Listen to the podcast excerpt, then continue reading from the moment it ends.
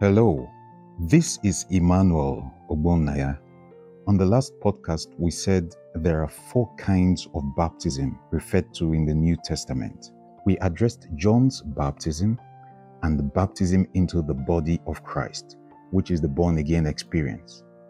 In this teaching, I begin to dwell on water baptism. We want to start out by answering the question what is water baptism? Simply put, water baptism is that ceremony which celebrates the entrance of a believer into the community of those who believe in Jesus Christ. That is, into the community of the church. Another very good question we should answer is where did the church get this whole water baptism thing from?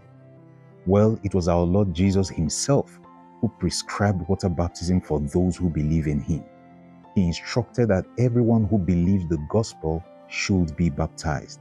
It was he who issued the directive. In Matthew chapter 28 and verse 19, I'm reading out of the King James Version, Jesus said, Go ye therefore and teach all nations, baptizing them in the name of the Father and of the Son and of the Holy Ghost.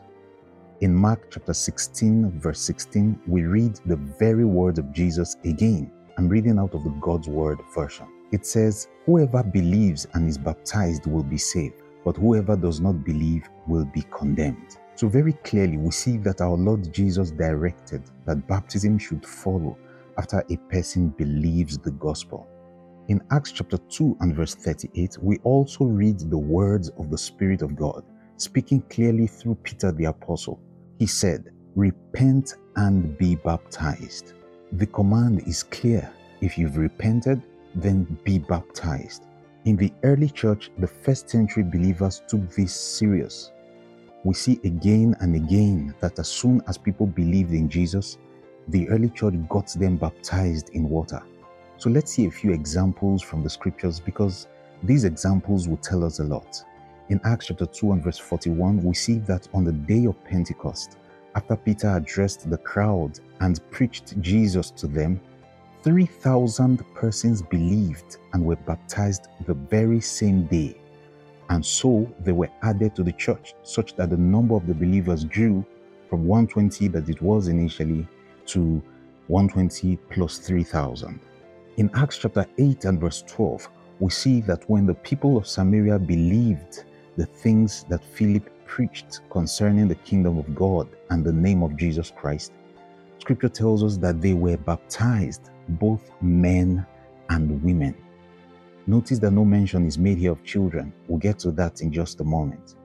In Acts chapter 8 and verse 38, we see that Philip baptized the Ethiopian eunuch. Immediately, the Ethiopian eunuch expressed that he believed the gospel. As a matter of fact, Philip was telling him about Jesus as they went on their journey. A point came on the journey when they got to some water that the man interrupted Philip and said, Look, this is water. What is stopping me from being baptized? Philip's response to him was, It would be my pleasure to baptize you right now, right here, if you believe with all your heart these things that I've been telling you.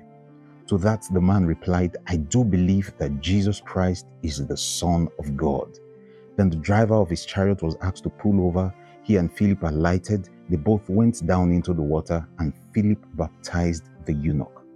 Notice that water baptism is a very vital part of our gospel. If the essence of water baptism wasn't in the message that Philip preached to the eunuch, the eunuch wouldn't have told Philip he wanted to be baptized. Here again in this scripture, we see a valid example of the fact that in the early church, they baptized the person immediately the person believed in Jesus.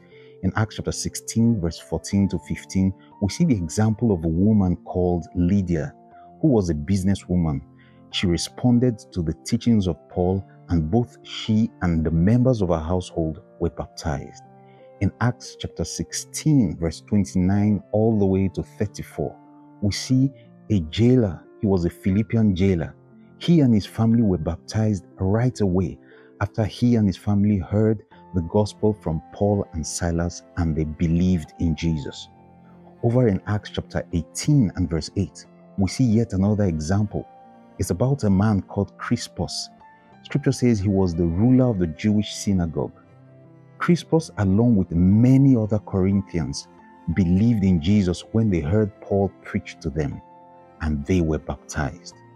Last today, but by no means the least, we see the disciples in the city of Ephesus who only knew about John's baptism. When they heard Paul explain John's baptism and then preach Jesus to them, they believed in Jesus and were baptized right away in the name of Jesus.